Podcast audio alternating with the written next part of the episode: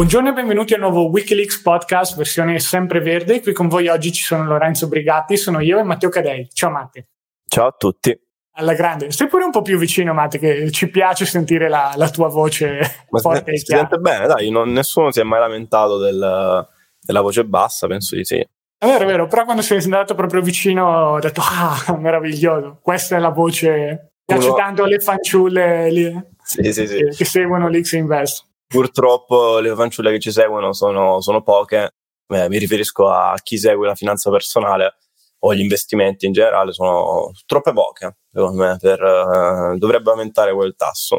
Magari ci eh. faremo un podcast su questo perché ci sono delle differenze interessanti, no? non si capisce mai se è biologia piuttosto che qualcosa di culturale o qualche altro. Boh. No, non vorrei tirare in ballo il patriarcato perché no, non mi piace come mm-hmm. cosa, però vabbè, pressioni culturali Oggi sì, però andiamo a parlare di qualcosa d'altro, no? non stiamo tanto su, cioè, siamo ancora su un certo punto di vista pressioni culturali, ma è un argomento interessante visto il periodo in cui ci troviamo. Perché siamo in un periodo dove, lo sapete tutti, l'inflazione è aumentata tantissimo, è un po' su tutti i giornali, se ne parla ovunque in Europa, in quasi tutto il mondo, forse in Asia un pochino più tranquilla, però anche lì ne parlano. E questo fiammata di inflazione ricorda un po' gli anni Ottanta, anni 70, anni 80, dipende un po' anche qui dal contesto geografico. E una delle cose che abbiamo notato in questi anni di divulgazione è che molto spesso, soprattutto le persone che negli anni 80 erano già risparmiatori barra investitori, hanno tutta una serie di opinioni, di preconcetti su ciò che è il mondo della finanza, il mondo degli investimenti o su cosa costituisce un investimento sicuro e redditizio e questo però li porta a fare degli errori perché ha una saggezza che era valida 30 o 40 anni fa Oggi però le cose sono cambiate, a volte in meglio, a volte in peggio, e certi ragionamenti non si possono più fare. Quindi in questo podcast andremo a vedere un po' come mai oggi, 2022, non si può più investire, perlomeno a livello italiano, come è stato fatto negli anni 80. È un tema, boh, secondo me, molto affascinante, un po' di amarcord storico, un po' comunque di spunti molto molto pratici, perché tante cose, tante convinzioni sono rimaste fino a oltre gli anni 2000. Esatto. Devo dire che io negli anni 80 non c'ero come investitore, ero nato verso la metà, quindi... Da studiosi però sappiamo come investivano, sì, sì. quindi ne possiamo parlare con cognizione di causa. Mettiamola così, andiamo a pensare agli investimenti un po' di quel periodo. Le azioni non erano esattamente uno degli investimenti più gettonati. Sì, c'erano i mercati finanziari, magari boh, quelli un po' più ricchi andavano, avevano il broker che gli prometteva di guadagnare tanto comprandosi qualche azione singola, sempre italiana, quindi Ene, Eni, Enel, un po' tutte queste grandi controllate statali, magari erano anche un po' ammanicati, c'era un po' questo tipo di situazione, ma da certi punti di vista, secondo me, l'Italia di quel periodo, lato, diciamo così, mercati finanziari, era quasi simile all'America degli anni 20 o anni 30, dove sì, c'era qualcuno che investiva, ma era più una cosa quasi amatoriale, nel senso si compravano le azioni più per boh, tenersele magari, no, non dico neanche per usarle come ragione di, di prestigio, però non, non, non, c'era il concetto di investimento per il lungo periodo, diversifichiamo anche i fondi comuni mm. che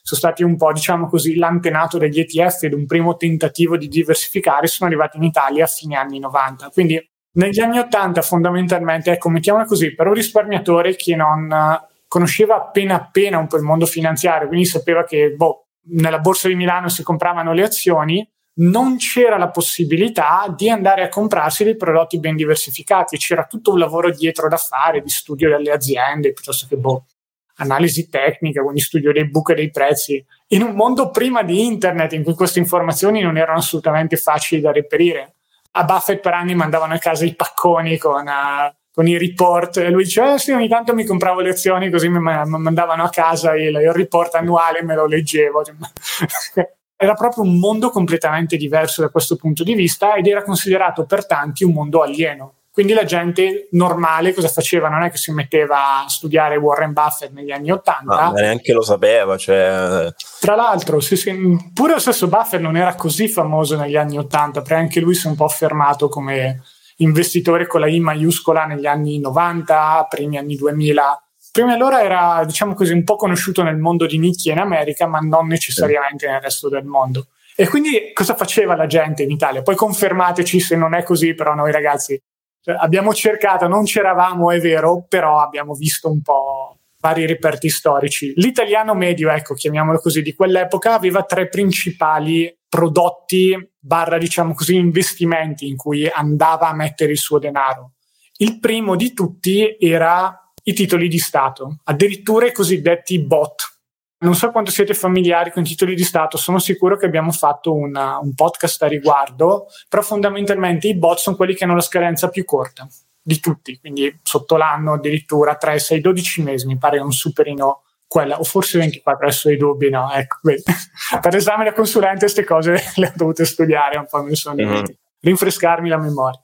Però ecco, erano uno dei prodotti più veloci, chiamiamoli così, in termini di scadenze. Questo cosa significava? Che si impiegava il capitale, si impegnava, ma per un periodo di tempo limitato. Non è più il discorso come facciamo tante volte oggi, investi per il lungo periodo 10, 15, 20 anni. No, lì in un anno ti ritornavano indietro i soldi.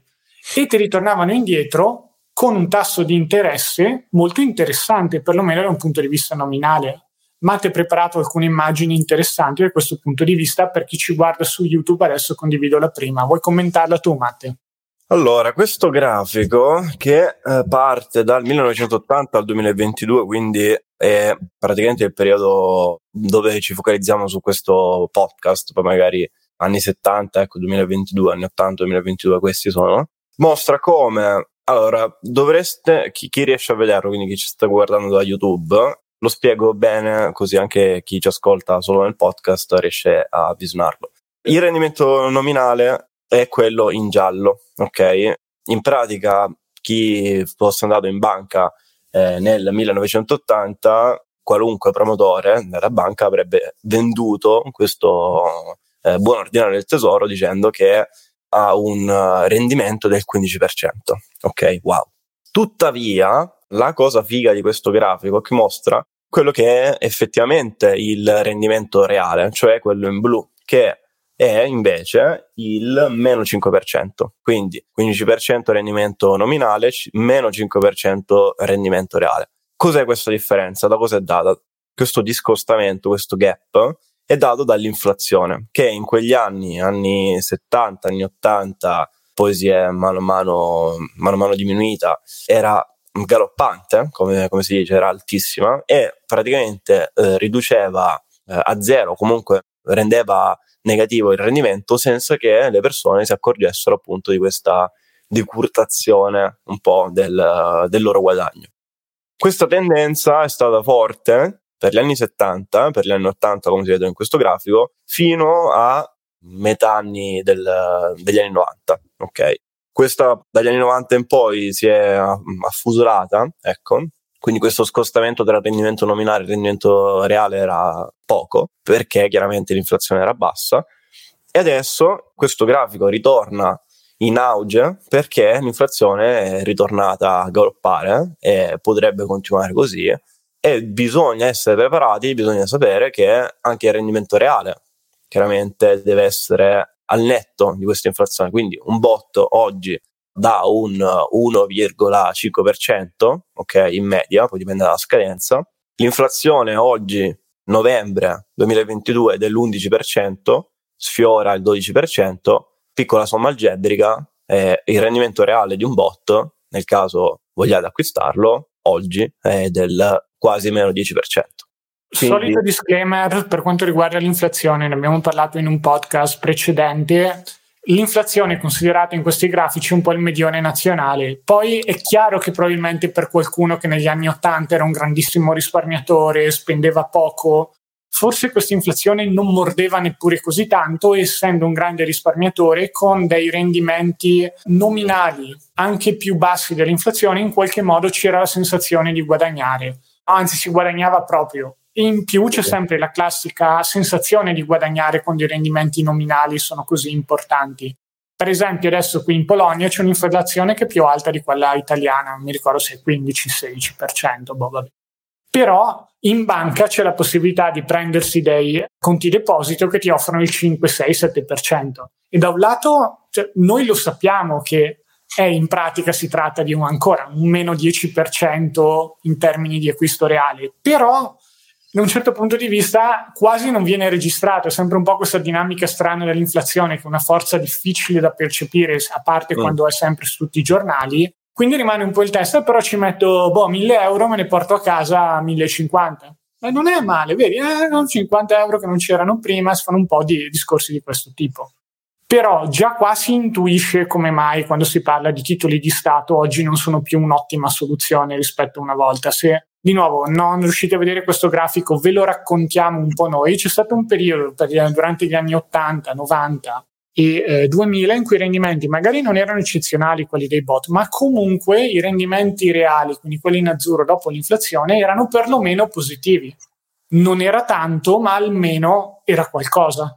Invece ci siamo trovati in questa situazione per anni con i tassi a zero e rendimenti inesistenti, infatti dal 2010 in poi praticamente rendimenti reali e nominali si sono appiattiti perché non c'era l'inflazione, sono comunque tutti intorno allo zero e poi c'è stata questa bastonata di adesso in cui i rendimenti a livello di tasso di interesse, cedole, che è un po' come volete, non si sono ancora adeguati a quella che è l'inflazione, forse non si adegueranno mai così tanto, però non stanno salendo velocemente a sufficienza e si rischia di avere delle perdite importanti in termini reali.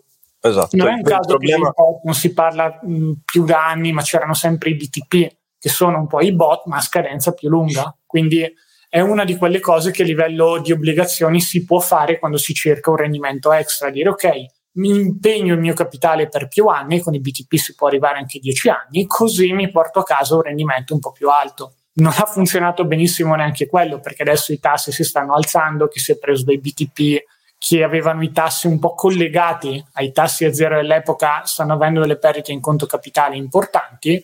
Finché non vendono, in qualche modo gli verranno imborsati alla pari, ma rimane comunque il costo opportunità perso che tutti quei soldi potevano essere investiti in altra roba con dei tassi di interesse più promettenti e invece devono rimanere lì altrimenti si finisce per avere una perdita importante in conto capitale. Esatto, il, il problema alla fine è quello di rimanere ancorati con un, un modo di investire vecchio, ok? Solo perché appunto il padre, lo zio, il nonno hanno fatto così durante gli anni 70, anni 80, senza sapere appunto che stavano perdendo denaro, dato il rendimento reale che abbiamo visto, e con rendimenti fino a ieri a zero, sotto zero, e un'inflazione che comunque esisteva, cioè non era assente. Ricordiamo sempre che l'obiettivo delle banche centrali è tenere un'inflazione al 2%, quindi cosa significa? Che se un, un rendimento nominale di un botto, comunque un titolo di Stato, era dello 0%, l'inflazione è il 2%, il rendimento reale è meno 2%, ok? Questo è stato fino ad oggi. Adesso dirò una cosa scioccante per alcuni. L'errore, quindi, eh, abbiamo visto che, che, è stato questo. In futuro, ora, con tassi di interesse delle banche centrali che stanno aumentando e così, titoli di Stato, eccetera, eccetera, in futuro potrebbe essere interessante poter iniziare a pensare di investire la liquidità okay, su questi strumenti. Quindi il rendimento nominale si alza, l'inflazione dovrebbe tendere ad abbassarsi e quindi potrebbe diventare interessante. Il problema, ok, questo potrebbe aver scioccato qualcuno, i giovani soprattutto non sono più abituati a investire in determinate asset class. Poi lì apriremo un attimo un discorso di nuovo, l'abbiamo fatto tante volte e lo rifaremo ancora sul sistema Italia, nel senso quello che dice Matt è esatto. giustissimo, si possono andare a comprare, magari non oggi, non è ancora il momento, ma in un futuro più o meno prossimo obbligazioni, titoli di Stato governativi un po' di tutta Europa, adesso boh, anche negli Stati Uniti si vuole includere anche quelli, a prezzi interessanti o con rendimenti interessanti, ma questa è un'altra delle cose che è cambiata rispetto all'Italia degli anni Ottanta, le finanze pubbliche dell'Italia sono molto più precarie. Quindi giusto che le obbligazioni potrebbero ritornare più interessanti anche per giovani risparmiatori, ma attenzione a non di nuovo ripetere la storia dicendo va bene, ritorno sui bot, ritorno sui BTP perché sono belli italiani, fatti meglio, come li facciamo noi non li fa nessuno mai, quando in realtà investendo così ci si assume un rischio Italia, se vogliamo chiamarlo così, rischio sistema Italia, molto più alto rispetto a prendersi un paniere di titoli di Stato ben diversificati in tutta Europa. Esatto, sì, sì, sì, sì. sì. No, comunque il punto secondo me è non, non fare cose, ecco, mettiamola in generale, eh, perché si faceva una volta così e andava bene in passato. Invece eh, la situazione è diversa, l'ambiente è diverso, ok? Facciamo una pianificazione finanziaria fatta bene, ok? Quindi in futuro potremmo mettere all'interno dei nostri portafogli anche l'obbligazionario, magari europeo o americano, o magari anche italiano. I nostri portafogli plannings c'è già, ad esempio, nelle percentuali corrette, con le duration corrette, esatto. quindi con... esiste già, non è che l'abbiamo schifato, cioè, però dipende sempre un po' da, dagli usi che se ne fanno, dagli obiettivi e da delle considerazioni di carattere un po' più generale anche sui tassi di interesse. Sono quella, diciamo, ecco, l'ultima parte è quella un po' più difficile per un non professionista. Che una cosa interessante da dire che forse è uscito da questo podcast che non ci eravamo neanche messi in scaletta, è proprio quello di non rimanere ancorati nel nostro decennio dove si investe solo nel Nasdaq, nei titoli del Nasdaq perché fanno o nelle cripto, ma prendere in considerazione asset magari, che magari erano bistrattati per i pochi rendimenti, invece è un po' quello che è successo alle materie prime, assolutamente. Ecco, questa è la fine del podcast, abbiamo saltato un po'. Grazie a tutti per l'attenzione. No, abbiamo no, ancora no, qualcosa da dire, però un ottimo finale, assolutamente sì. C'è un po' ogni decade ha la sua moda di investimenti, non solo in Italia, ma anche nel mondo. La decade 2010-2020 è stata la decade del tech, lo sarà ancora? Boh, forse sì, forse no, forse arriverà qualcosa d'altro, ma il tech, perlomeno a livello, chiamiamolo così, di tech prof- non profittevole, quello che quelle aziende Dio, forse Zoom ha dei profitti, ma penso che ne so, Peloton, piuttosto che Salesforce, Zendesk, un sacco di queste software as a service company hanno avuto delle perdite molto importanti. Quindi, di nuovo, cioè, ah, premesso che c'è tech e tech, perché un conto è dire Microsoft, un conto è dire una di queste aziende, anche qui finora è stato uno dei protagonisti in negativo, perlomeno dell'anno, mentre le materie prime che nella decade prima erano state scaricate da tutti, tanto non ci sarà mai più l'inflazione, tanto c'è la perenne abbondanza di roba per tutti, sono invece la decade 2020 non ancora finita fino al 2030 sono aumentate di parecchio. E comunque tornando, tornando a noi, eh, cito uno di, il fondatore, uno dei cofondatori di, di Twitter che è Naval, che a me personalmente piace tantissimo, che dice tutti noi abbiamo due vite, la seconda vita inizia quando ci rendiamo conto di averne una sola. E ah. possiamo traslare questa, che poi tra l'altro questa citazione me la sono segnata, ma non so se l'ho sentita da lui o, o dall'altro. Tra l'altro, nei nostri podcast con loro diciamo sempre: vabbè, chiunque l'ha detto è intelligente, quindi noi. Uh, nell'era di internet non si sa mai chi Noi sfruttiamo comunque la, l'essenza della frase stessa, non chi l'ha detta. Chi l'ha detta è, è stato un genio. Comunque, possiamo traslare questa bellissima citazione nel mondo della, della finanza e degli investimenti, quindi nel nostro, nel nostro mondo, chiedendoci appunto cosa accadrebbe se ci accorgessimo che stiamo investendo o gestendo in generale le nostre finanze in maniera poco efficiente o addirittura contro i nostri interessi. Ed è appunto, secondo me, una bellissima domanda da porci a noi, risparmiatori di oggi e risparmiatori del futuro, perché in Italia, come sappiamo, eh, battiamo tantissimo su questo, c'è pochissima alfabetizzazione finanziaria. Quindi appunto capire che non bisogna investire come faceva lo zio o il nonno, in che cosa, quindi... Mm, oh, perché... ecco, torniamo un po' allo zio al nonno, che deve essere l'argomento di oggi, giustamente. Esatto, infatti... I titoli di Stato li abbiamo visti. Cosa bisogna fare oggi? Boh, sì, forse in un futuro più o meno prossimo saranno interessanti da aggiungere in portafoglio, meglio non essere comunque troppo sbilanciati sull'Italia, o se si hanno già in portafoglio ci deve essere una sorta di perlomeno strategia, piano finanziario dietro, un po' come i portafogli planning.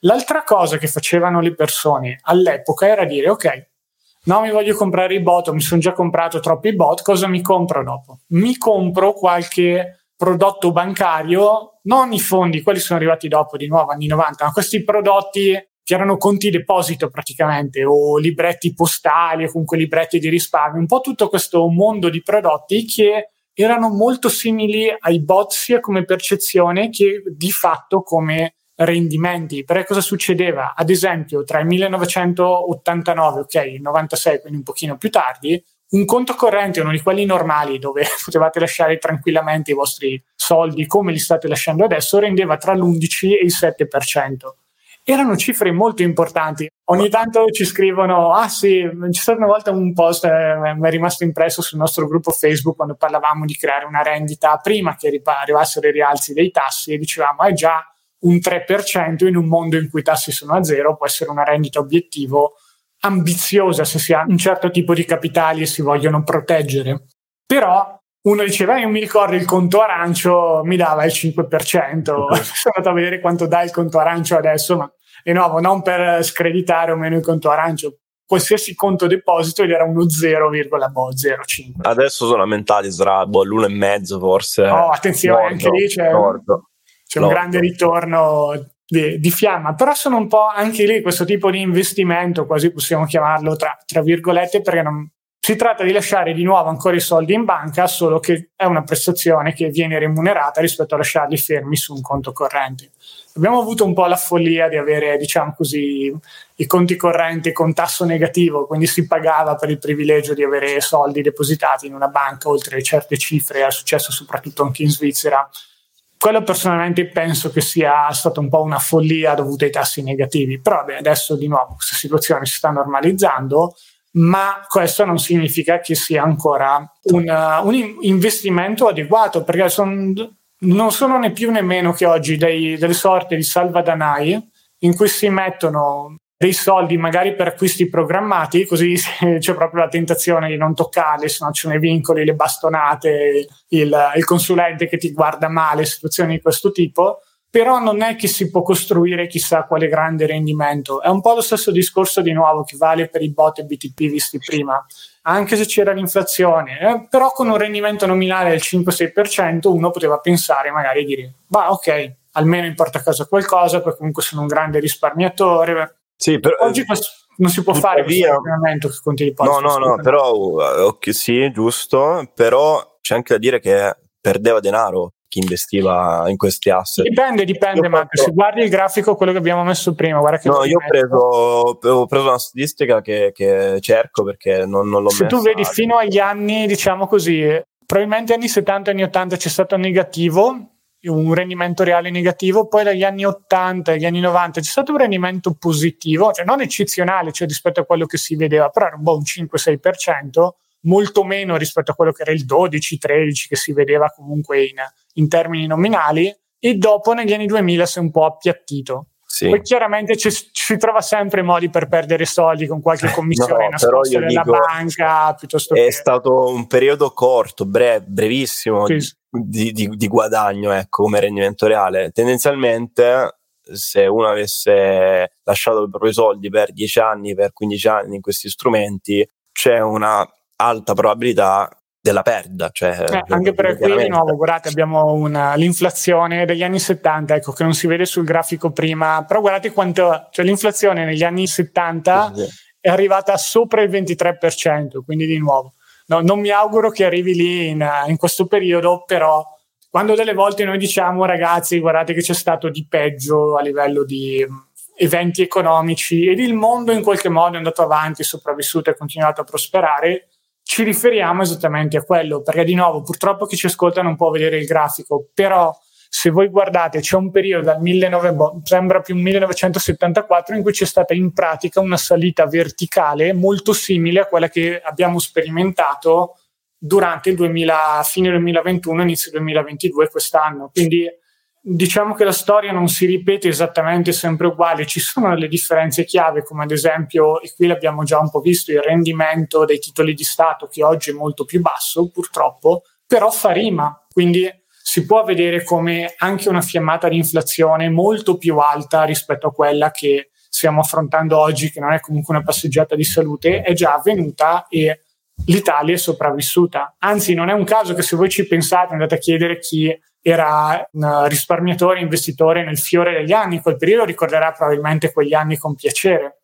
Un c'è un po' quella sensazione in Italia che fino a fine anni 90, presto che inizio anni 2000, le cose andassero un po' bene in generale, anche se il periodo anni 70-90 a livello economico per il risparmiatore non è stata una passeggiata di salute. È che po' ci si dimentica, un po' si idealizza sempre il passato, ci si ricorda più di quando era giovani che di quanto era l'inflazione. Cioè, uh-huh. E non mi ricordo quanto era l'inflazione quando avevo 20 anni, non me ne fregava ma, ma, credo che, che, magari neanche lo sapevano. Boh, cioè, io, io, sto notando adesso che la gente inizia a capire, a comprendere cos'è l'inflazione, perché magari tra la radio, eccetera, eccetera, c'è più alfabetizzazione in questo senso. E lo vedo nei, negli adulti, ok? Negli adulti che in teoria dovrebbero già saperlo perché ci sono passati loro. E quindi mi chiedo, se lo stai scoprendo adesso, negli anni 70, negli anni 80, cioè i tuoi, i tuoi, soldi, cosa pensavi che succedeva al tuo portafoglio? Boh. Ma che se ne frega, ero giovane. Capito? Quindi cioè, alla fine l'Italia usciva dal, dal boom uh, post bellico. Quindi c'è stata questa espansione, poi dagli anni 70, anni 80 c'è stato l'apice e poi piano piano declino. Quindi eh, tutti erano felici, tutti erano contenti, c'era anche la svalutazione della lira. Sicuramente quello che gioi- ha gioito più di tutti intorno agli anni 90 era Soros. Per, per, aver guadagnato. Ah, dillo, dillo, che anche tu sei contro Soros. no, no, no, io sono pro. pro ha fatto il suo lavoro di speculatore. Poi, boh. sì, sì, infatti. Comunque, tra l'altro, eh, per chi vuole male a Soros, qui c'è una chicca, andiamo un attimo fuori tema. Soros è una persona estremamente insoddisfatta nella vita l'ha ammesso più volte nei suoi libri perché lui voleva fare il filosofo, ma nessuno lo prendeva sul serio. Allora si è messo a dire: Ok, allora adesso mi metto a fare un sacco di soldi sui mercati finanziari, così dimostro che le mie teorie filosofiche sono corrette. E ha anche creato la cosiddetta teoria della reflexivity, che sì. si può tradurre semplicemente come profezia che si autoavvera, molto semplificando. O se vogliamo trasladare al mondo degli investimenti, quello che succede sui mercati finanziari in qualche modo può avere dei riverberi, delle conseguenze anche sull'economia reale, anche quando non dovrebbe avere. Questa è proprio una super semplificazione, poi vabbè, tanto Soros è scontento lo stesso, mi perdonerà se un po' sovrasemplificato la sua teoria. Però giusto per dire, chi vuole ma- male a Soros lui non è mai stato un po' contento come Warren Buffett che ah sì io vado a lavorare tutti i giorni danzando mi sono fatto i miliardi ma non me ne frega niente sono contento così Soros è una persona che si è fatto i miliardi ma se li fatti da infelice quindi chi, chi gli vuole male almeno c'è questa consolazione esatto quindi neanche ricchi alla fine oh. anzi neanche essere ricco vuol dire che sei felice Com'era il proverbio? Cioè, un detto inglese che diceva che tra essere come era tra essere ricco e povero, è meglio essere povero e piangere una Cadillac. No, no essere meglio... ricco e piangere una Cadillac che essere povero. C'era una roba strana. M- meglio essere ricchi e piangere su una Lamborghini che povero e piangere boh, su tipo una ah, sì, ah, tipo vabbè. la dottoressa grazie al cazzo è sempre per tornare un po' all'argomento del podcast, sì. titoli di Stato andavano, cioè, oggi non vanno più bene, rendimenti troppo bassi, rischio sistema Italia un po' troppo alto e poi andremo a vedere un po' dopo aver fatto questo, diciamo così, eh, introduzione di quali rischi stiamo parlando, entreremo un pochino più nel dettaglio. Buoni postari piuttosto che libretti bancari, situazioni di questo tipo, simili ai bot, Addirittura qualcuno all'epoca parlava delle obbligazioni bancarie come un qualcosa di senza rischio che poteva dare degli ottimi rendimenti, ma questo era in un mondo prima che le banche cominciassero a fallire da certi punti di vista, perlomeno in Italia. Oggi mi auguro che siamo tutti coscienti che una banca può fallire e vabbè, su un correntista in qualche modo se la dovrebbe cavare. Se però è socio oppure obbligazionista, attenzione perché un sacco di soldi rischiano di andare in fumo. Quindi non, il livello di rischio di, chiamiamolo così, nel comprare un'obbligazione bancaria negli anni 80 e negli anni 2020 è completamente saltato. Se prima era quasi assimile, un pochino più rischiosa di un conto deposito, oggi è estremamente più rischiosa. Ma poi di, dirò una cosa che potrebbe anche in questo caso far, uh, spero di no, anzi, scioccare qualcuno. C'è di meglio le obbligazioni, il rendimento che danno le obbligazioni, cioè le azioni ma non che, nel 2022 prima... mi avete detto di comprarle quando c'era l'inflazione ho perso. Eh, che prima, prima erano cioè l'hai, l'hai, accennato tu hai parlato eh, avevi iniziato a parlare de, dell'Italia poi ti sei, hai dirottato verso l'America ma continuando con, a toccare il tasto Italia cioè erano completamente assenti nei portafogli degli italiani in quegli anni cioè, sono ancora tra l'altro a certi pochissima, esatto pochissima gente ne aveva adesso ne ha la, la situazione sta migliorando anzi, anche grazie oh. a un accenno migliore sull'alfabetizzazione finanziaria però comunque nei portafogli e le statistiche della banca centrale ci sono tutti escono tutti gli anni eh, ce ne sono ancora pochi tra l'altro a ehm, questo riguardo nei portafogli italiani c'è ancora oggi tra virgolette il motivo principale per cui gli italiani negli anni 80 erano disinteressati un po' ai mercati finanziari. l'immobile, la, l'amore nostro. Esatto. E anche lì l'immobile in Italia funzionava tantissimo negli anni, ma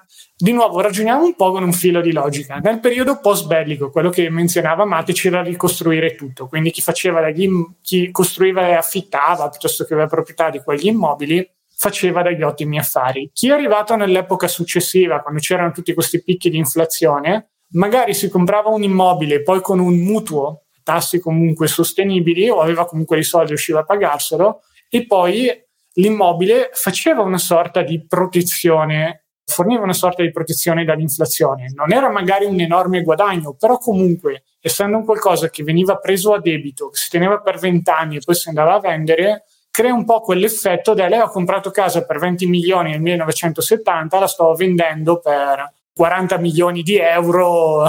Vabbè, no, 40 milioni di euro è un po' troppo. Però sto vendendo per 4 milioni di euro nel 2020, ho fatto i pacchi di soldi. Quando poi si va a attualizzare con l'inflazione, e quant'altro si vede che non è proprio questo grande rendimento. Ma l'immobiliare, secondo me, tra tutti gli investimenti che abbiamo visto, è probabilmente quello che oggi ha ancora più ragione di esistere, chiamiamola così. Se fatto bene, l'investimento immobiliare può essere estremamente redditizio. Prima che arrivino i soliti paladini, eh, ma mio cugino affitta, io guadagno. Uh-huh. Però cosa è successo? Il livello di difficoltà è aumentato a dismisura. Perché se io prima mi compravo casa culate di sotto, Bello. paese a caso, poi sapevo che nel giro di vent'anni, se avessi voluto, avrei potuto rivenderla. Perché?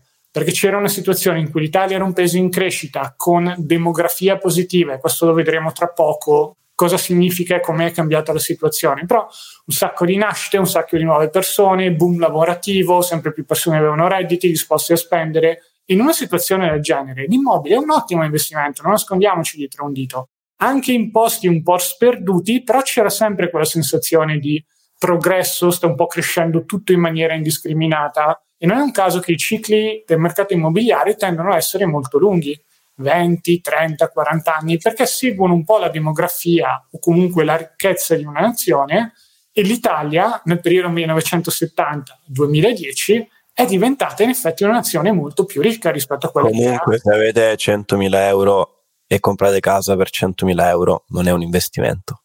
Così. Quello è sempre il classico discorso della prima casa, dove l'abbiamo detto più volte, sono scelte emozionali. Qui è vero, forse l'ho dato per scontato. Abbiamo comunque il podcast sull'immobiliare, se voi andate a prendere. Sì, volevo solo lanciare questa mina, eh, però abbiamo un podcast relativo agli immobili. Quindi, esatto, eh. quindi su, per diciamo così tutti i rischi, tutte le cose un po' più precise, andatevi a riascoltare quello se volete qualcosa di più. Semplicemente per oggi la conclusione qual è? Ci sono delle aree in Italia che possono essere molto promettenti. Se uno a casa a Milano che sta affittando, magari anche attraverso Airbnb, che è un pochino più attività imprenditoriale, chiamiamola così, bisogna stargli adesso un po' di più, però guadagna, guadagna bene, sono zone vive dove in effetti la popolazione cresce quindi c'è un aumento di persone in questa città, crescono opportunità lavorative. Era uno di quei classici casi in cui si pensava che il Covid avrebbe azzerato completamente le grandi metropoli, prendiamo tutti a vivere in campagna, a lavorare da remoto. E non è successo e non succederà. Però certe aree in Italia sono interessanti lato immobiliare. Il problema è che culate di sotto esatto, oggi non, è, non è più la stessa grande area di investimento che poteva essere 20-30 anni fa, dove andava bene un po' comprarsi un immobile quasi dappertutto e se lo si teneva bene, se lo, si poteva passare a una generazione successiva ad un prezzo molto maggiorato. Per capirci, metto qui le immagini sulla piramide demografica, per un po' uno dei punti chiave sul perché l'immobiliare non è detto che riesca a tornare ai livelli di questo quarantennio 1970, il 2010 un po' esagerato, 2007 poi ha cominciato a scendere già da lì. Guardate questa piramide degli anni 50 della popolazione italiana. Per chi non la vede perché ci sta ascoltando, è una piramide vera e propria, perché parte dal basso verso l'alto, dal basso ci sono le persone più giovani, quindi i bambini da 0 a 4, 4 anni, da 5 a 9 e così via, sì, parla, i dati, il 52,3% è, in questo caso è sotto i 30 anni, il 52,3%, solo il 7,6% oltre i 65 anni. Assolutamente sì, è un dato importante da notare che non, non abbiamo mai menzionato ma facciamo adesso però è importante. La popolazione degli anni 50 era 47 milioni di persone In Italia negli anni 50 c'erano 47 milioni di persone. Oggi quanti ce ne sono? Un poco meno di 59, quindi stiamo scendendo purtroppo. Questa è un'altra di quelle ragioni per cui un certo tipo di trend in Italia non funzioneranno più. Ma cosa vuol dire? Siamo passati da 47 a 59, ci sono 11 milioni di persone, facciamo to, 13 quando eravamo ai tempi d'oro con 60 e passa. 13 milioni di persone che prima non c'erano e avevano bisogno di una casa dove stare. Chi poteva rispondere a questa domanda? Chi aveva già una casa, chi costruiva nuove case ed ecco perché l'immobile in quegli anni era un investimento così sensato. Quando la popolazione aumenta, è chiaro che un investimento in immobili può avere senso, però vuol dire che funziona anche il contrario. Quando la popolazione comincia a diminuire, l'immobile come categoria globale comincia a scricchiolare. Ci sono sempre delle aree di eccellenza qui e là, ma questo significa che l'investimento immobiliare non è più così facile come una volta. Sicuro non lo è mai stato, però il livello, diciamo così, di difficoltà è un po' più basso e la piramide di Italia 2022, come vedete, è come se si fosse rovesciata il numero di persone più anziane sta diventando molto superiore rispetto al numero di persone oh. giovani. Le persone anziane in genere o consumano meno o consumano dei tipi di prodotti specifici, tendono a vivere nella casa in cui hanno vissuto per 20 o 30 anni, non ne comprano nuove case a 75 anni, cioè a meno di eccezioni. Poi se ve lo potete permettere potete comprarle anche a 99 anni una casa, non è una questione di giudizi morali, ma per abitudine si rimane in un certo tipo di posto. È chiaro che così il mercato immobiliare non può funzionare, cioè, o funziona di nuovo nelle aree di eccellenza. Se in una città come Milano, anche nel periodo successivo al 2007, è aumentata la popolazione dei residenti, è chiaro che ci sarà più richiesta, quindi i prezzi possono salire, gli affitti possono salire, l'investimento ha senso, ma c'è una sorta di svuotamento delle province o delle periferie forse. Comunque, secondo me, è un, un, punto questo eh, per vedere la situazione sugli investimenti. Chiaramente rimandiamo sempre al podcast o ai video su meglio il mutuo, l'affitto, perché secondo me non, non si può generalizzare più di tanto, perché ogni caso specifico è diverso. No, secondo me possiamo imparare una bellissima lezione anche vedendo la, le due piramidi della popolazione 1950-2022, quindi lo scenario diverso della demografia italiana, che se prima e quindi ci colleghiamo anche al, all'inizio del podcast. Se prima erano tre i principali asset uh, dove investivano gli italiani, quindi titoli di Stato, eh, buoni postali o quello che abbiamo visto, insomma, e eh, il mattone, oggi eh, non è più così.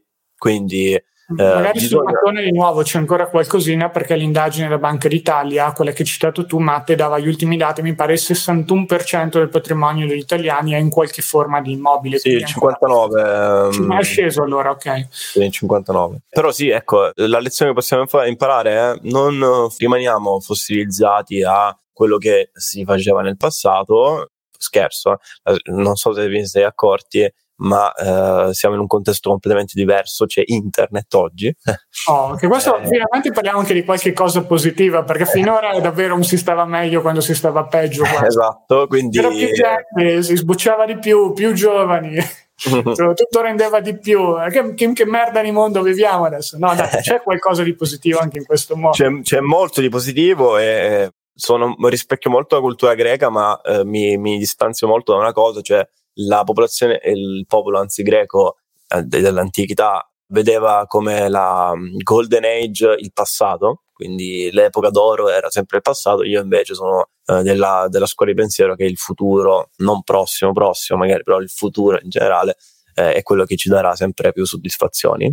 Quindi dai, sono un po' a metà su quello, no? non ancora deciso. Di... No, non mi sarebbe dispiaciuto avere i bot da, da, da 15, dal 15% all'anno no question ask, quindi ammetto di avere anch'io un po' un lato di...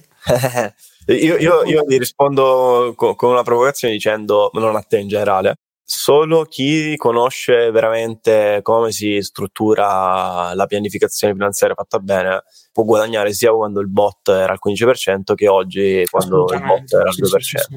È assolutamente vero quello che hai detto, perché cioè, è sempre diciamo, qualcosa che supera il, il, prodotto, la pianificazione finanziaria. Nel migliore dei casi, chiaro, se ti prendi delle ciofeche che non rendono niente, anzi ci perdi dei soldi, non puoi fare buona pianificazione finanziaria, ma lo scopo della pianificazione finanziaria è anche identificare i prodotti più adatti a te e le non ciofeche, quindi. Esatto. Oh, però, per tornare un po' ai lati positivi, hai citato internet, questa cosina che è in giro un po' negli ultimi boh, vent'anni, grosso modo.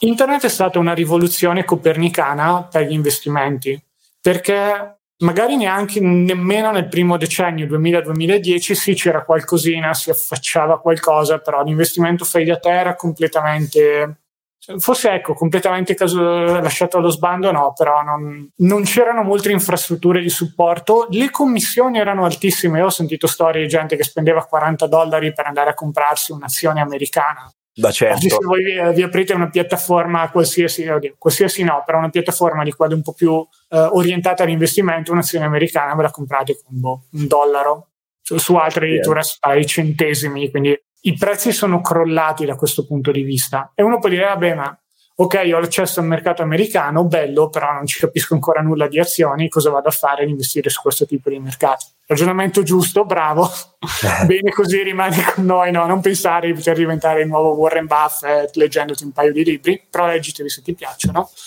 Ma ad oggi, e da questa è l'enorme differenza rispetto agli anni 80, ci sono anche gli ETF, L'abbiamo detto prima, abbiamo accennato, negli anni 80 non c'erano neanche i fondi comuni, non c'era modo di diversificare bene, bisognava un po' prendersi quello che c'era, stavano arrivando, forse prima anni 90 è arrivato qualcosa, gli ETF sono arrivati in Italia nel 2002, di nuovo con un sacco di, beh, all'inizio un po' di intoppi tra commissioni, piuttosto che non sono facili acquistare, usaci l'entro e quant'altro.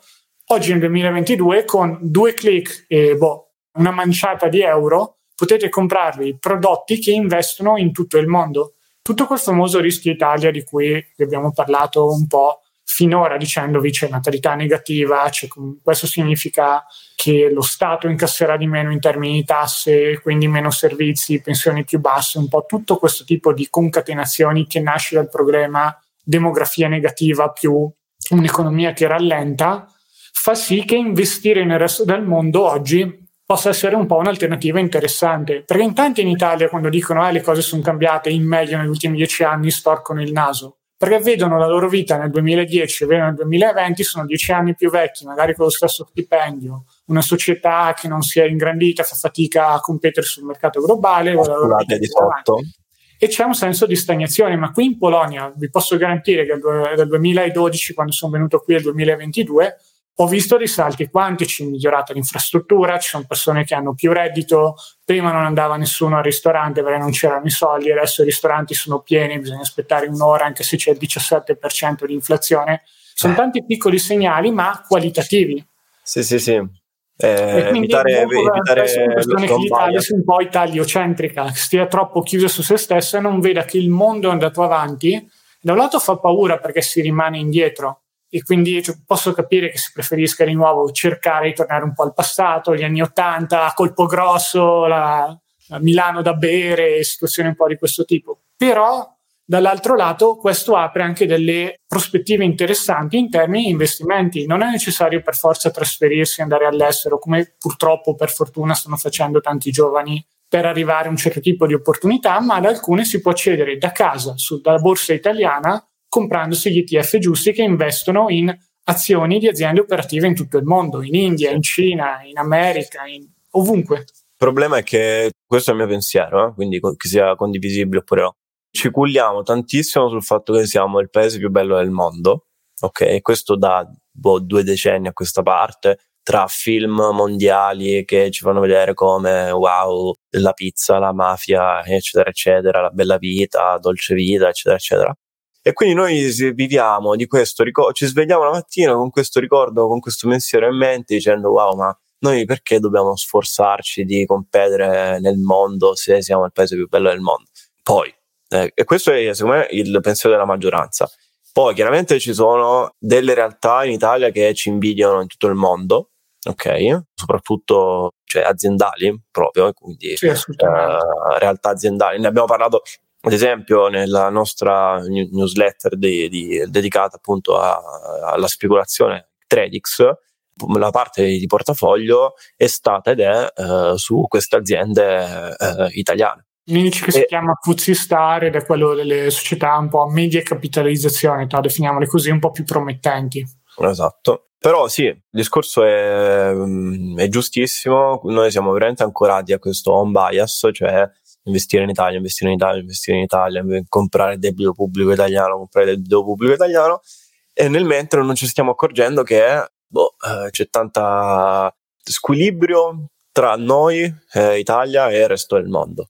Tra l'altro, per esempio, questo discorso secondo me si può estendere anche al capitale umano. Mm. Una delle pecche dell'Italia degli ultimi 10-15 anni è stato che per i giovani i primi stipendi iniziali sono stipendi da fame, no? non super qualificati, mancano un po' di soldi, si, si fa fatica a trovare dei primi impieghi interessanti o delle opportunità di un certo tipo ma per chi è in grado di utilizzare internet in modo corretto, specialmente dopo la pandemia in cui il lavoro da remoto è stato molto sdoganato, oggi può praticamente finire a lavorare come freelancer piuttosto che come boh, libero imprenditore, piccolo professionista, che è un po' come volete. No, le, le invertite, ok. libero professionista, piccolo imprenditore, può lavorare per realtà statunitensi, tedesche o di qualsiasi altra nazione, vivere in Italia prendersi un, uno stipendio che è più alto rispetto a quello che si porterebbe a casa in una realtà italiana, ma comunque avere il vantaggio di vivere in Italia dove magari famiglia, affetti, c'è un costo della vita moderato rispetto a quello che ne so di San Francisco dove to- costa tutto l'ira di Dio. Non sono opportunità facili né alla portata di tutti, ci mancherebbe e non è la classica, ah beh adesso ci mettiamo tutti a lavorare da remoto, no, perché altrimenti mancano tutta una serie di professioni, però è una di quelle possibilità che una persona magari come me che non è fortissima con i lavori manuali, qualcosina in inglese domestica, 10-15 anni fa praticamente non c'era ed oggi esiste. E questo è un po' di nuovo dovuto ad internet, che tra l'altro per rimanere in tema di capitale umano e investimenti, internet è stata un'altra di quelle rivoluzioni. Cioè, lasciamo perdere gli anni 80 dove comunque le informazioni erano davvero centellinate, ma anche solo negli anni 2000 o primi fine anni 2000, inizio anni 2010, se qualcuno si fosse messo a cercare delle informazioni su come investire, cosa avrebbe trovato? Boh, qualche forum dove c'era gente che parlava di fare trading sul Forex piuttosto che sul Fuzzy Mib che si compra e vende anywhere. Ma i principi solidi di pianificazione finanziaria non erano proprio così alla portata di tutti. Sì, magari c'era qualche libro, però anche il libro di nuovo i classici limiti. Un libro non si evolve, è statico, non è adattato alla realtà italiana, ma è magari tradotto pari pari da quello che è il mondo americano. Oggi una divulgazione gratuita come la nostra è un qualcosa che probabilmente 15 anni fa sarebbe stato così di valore da essere a pagamento, perché non, non c'era nessuno che condivideva questo tipo di informazioni. No, infatti noi siamo proprio fortunati come siamo noi, eh, sì, oggi se ne possono trovare a centinaia, sono a migliaia tra YouTube, America, eccetera, eccetera. Viviamo veramente in una società fortunata e ricollegandoci internet, ETF, eccetera, eccetera, ad avere la possibilità veramente di investire da ogni parte del mondo, cioè di non rimanere focalizzati qui da noi. Poi magari qualcuno dice la fate facile, io ho un lavoro dipendente, non posso spostarmi, ho famiglia, eccetera, eccetera. Sì, eh, giusto, chiaro, vero. Però purtroppo bisogna prendere una scelta. O si vuole, cioè, o si vuole rimanere così stabili, radicati in questa in questa realtà, oppure non siamo alberi, eh, non abbiamo le radici piantate. Però anche ecco, se volete rimanere radicati, sappiate che i vostri soldi non necessariamente devono rimanere radicati quanto voi. Ci possono esatto. dire, nel senso, non che devono andare nei conti alle Cayman o puttanate di questo eh. tipo, ma potete investirli attraverso prodotti quotati su borsa italiana in ETF, fondi se proprio non volete gli ETF, ma non, non capisco cosa ci sia di male con gli ETF, che investono in tutto il mondo e quindi eh, anche se avete il lavoro italiano, anche se avete la casa di proprietà italiana, poi potete investire in azioni in tutto il mondo. Potete pure investire, se avete voglia, siete davvero così dei fan degli immobili, nell'immobiliare mondiale. C'è una asset class che si chiama REIT, Real Estate Investment Trust, dove che quota principalmente società che sono attive nel settore immobiliare, hanno le caratteristiche particolari, pagano dividendi, non sono sempre i migliori investimenti, anzi probabilmente in questo periodo con i tassi in salita soffriranno un po', perlomeno così va la, la teoria economica, poi si sa che tra teoria e pratica c'è sempre un po' di differenza. Potete andare anche lì oggi a comprarvi una sorta di, chiamiamolo così, cestino con al suo interno gli investimenti immobiliari più interessanti di tutto il mondo, che battono la catapecchia di culate di sotto. Esatto, per quanto sì, possiate sì. essere affezionati, c'è cioè, un valore affettivo di nuovo, non è un investimento, come diceva Matt, e via. Stiamo parlando di, di altro, non mettiamo mele e pere nello stesso cesto. Però se volete investire, volete avere un rendimento, un ritorno di questo tipo, occhio, perché ci sono anche prodotti come questo o altri tipi di obbligazioni che mixati un po' come facciamo in Rendix possono creare un rendimento senza lo sbatti di avere un immobile da gestire costantemente. Ti chiama il, l'inquilino, è rotto il lavandino, e cosa devo fare? Quelli sopra, sopra di me continuano a schiamazzare. Poi non lo so, c'è chi piace, per chi piace va bene, però occhio per anche l'immobile è sempre questo investimento in termini di tempo. E qualcuno ti potrebbe chiedere, ma benissimo, mi dici di inserire nel portafoglio, che poi non è un consiglio, eh, no, esatto, solo per dire se volete Benissimo, mi dici di inserire nel portafoglio un po' di, di rate, ok, di ETF su, sull'immobiliare, ma quanta percentuale devo inserire? Bellissima domanda, chiaramente dipende, infatti la risposta è quella, cioè costruire un portafoglio poi effettivamente è un lavoro per il professionista che sia un sì, consulente sì. finanziario. Quindi c'è chi, chi, se lo fa in autonomia, poi da vedere come se lo fa, quale percentuale no, inserisce. Ho visto purtroppo qualche museo degli orrori a riguardo, ma eh, molte, noi, noi lo, ne, no, ne non sono autorizzato a parlare. ecco. Esatto. Si può fare tutto, quindi nel pro portafoglio si può inserire qualsiasi cosa che sia legale. No, basta sapere veramente i filtri corretti per, per farlo. E qui, chiaramente, perché lo dico? Perché ho due indirizzi. Il primo indirizzo lo possono fare tutti, c'è credo un, un articolo sul nostro blog che parla proprio di questo, cioè come costruire un portafoglio e mi sa che abbiamo fatto anche un podcast. Poi di nuovo, attenzione che la scienza di costruzione di un portafoglio non è una roba da improvvisati, quindi eh, esatto. diciamo così, se su tante cose sono il primo a dire no, guarda, si può fare in autonomia, sono tante cose che si possono fare in autonomia, anche eventualmente avviare un piano d'accumulo, che qui abbiamo già fatto dei contenuti a riguardo, però comprare un po' di qualcosa ogni mese, di solito un ETF azionario, fino lì secondo me si può lavorare in autonomia abbastanza tranquilli. Quando i soldi cominciano a diventare tanti, stiamo parlando di centinaia di migliaia di euro, quando ci si comincia ad invecchiare, o meglio ad avvicinarsi un po' degli obiettivi di investimenti importanti come la pensione, e bisogna non necessariamente complicare, ma bisogna tenere conto del fatto che sia cambiata la situazione a livello di investimento e quindi servano degli investimenti un po' meno volatili delle azioni in quel caso forse è il momento di o rivolgersi a un professionista o cercare dei portafogli creati da professionisti. Infatti, in qualche modo ce la si può cavare, ma lì diventa veramente molto molto rischioso. Il, eh, se avete veramente dei dubbi, la seconda strada che vi, che vi dicevo è Planix. Eh, eh sì, in quella abbiamo i portafogli fatti, sempre aggiornati, cambieranno anche in futuro, quindi... Non volevamo fare lo spot. Non volevamo fare, esatto ci tocca, ragazzi. Eh, no, non è che ci tocca, cioè, no, no, c'è uno dei prodotti migliori in Italia, confermiamo, clienti contenti, i portafogli non sono sbragati a ribasso quest'anno. No, ma in realtà cioè, no, no, il concetto è che con cos'è Planix? Planix è il, il percorso per gestire al meglio le vostre finanze personali e la finanza personale in generale non è soltanto dove devo investire, ma è tu persona a 360 gradi, quindi eh, assicurazione, se devo assicurare anche la mia famiglia oppure no, eh, risparmi, come aumentare il risparmio, tutti argomenti che non includono sem- semplicemente gli investimenti. Secondo me è per questo che dovrebbe interessare veramente avere un plan in ogni casa.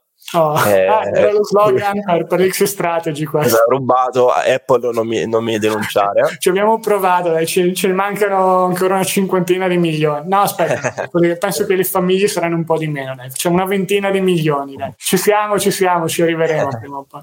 È importante veramente per, per avere il controllo appunto sulla propria situazione a 360 gradi. Poi raggiungere i propri obiettivi di investimento, quello è non dico un plus, però qualcosa che puoi raggiungere solo se una volta coperti gli altri aspetti che forse sono anche più importanti.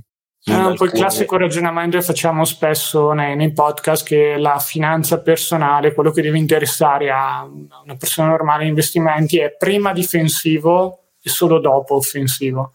Quando si esatto. parla di investimenti in azioni, cripto, altre asset class, è tutto bello, è tutto interessante, anch'io ne parlerei per ore, però deve arrivare dopo essere, avere un cassetto per le emergenze, essersi assicurati, essere diventati magari non antifragili, per quale veramente forse un po' un'utopia, però almeno resilienti, per usare una parola che piace a tanti, ma in questo caso è appropriata agli eventi o resistenti, Tovia. Resilienza ormai è una parola robusti. che non piace più, è, è troppo 2010 probabilmente. Più resistenti agli eventi negativi che possono farvi veramente tanto male dal lato finanziario.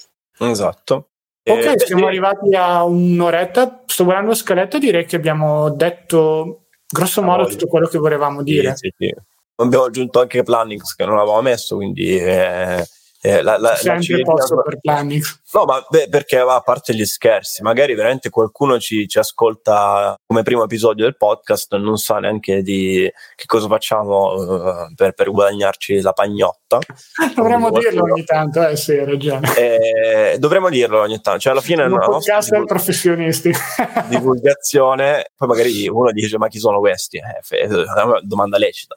Eh, possiamo anche fregiarci del titolo di consulenti finanziari indipendenti. Esatto. Va bene, allora sì, grazie di questa chiacchierata come, come, sempre, secondo me è stato un bel tema, eh, sentito, poco discusso.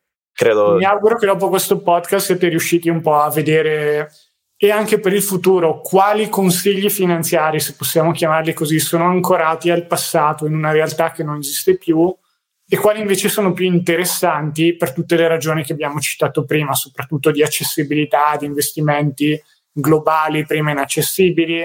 Anche lì poi questo apre purtroppo a degli scam globali, quindi poi magari finisce nel cripto investimento sbagliato, nell'allevamento di lumache del Bangladesh, sempre un po' di, diciamo così, sano giudizio personale, di buon senso che magari non è sempre così comune.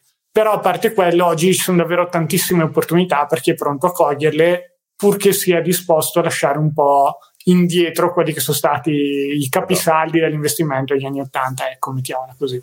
Bene, Perfetto, ciao. grazie ancora Matte per la chiacchierata, grazie a tutti voi e ci aggiorniamo al prossimo episodio. Finiamo tipo ASMR, ciao a tutti. Vai, vai tu Matte che sei lo specialista. Ciao a tutti, al prossimo episodio.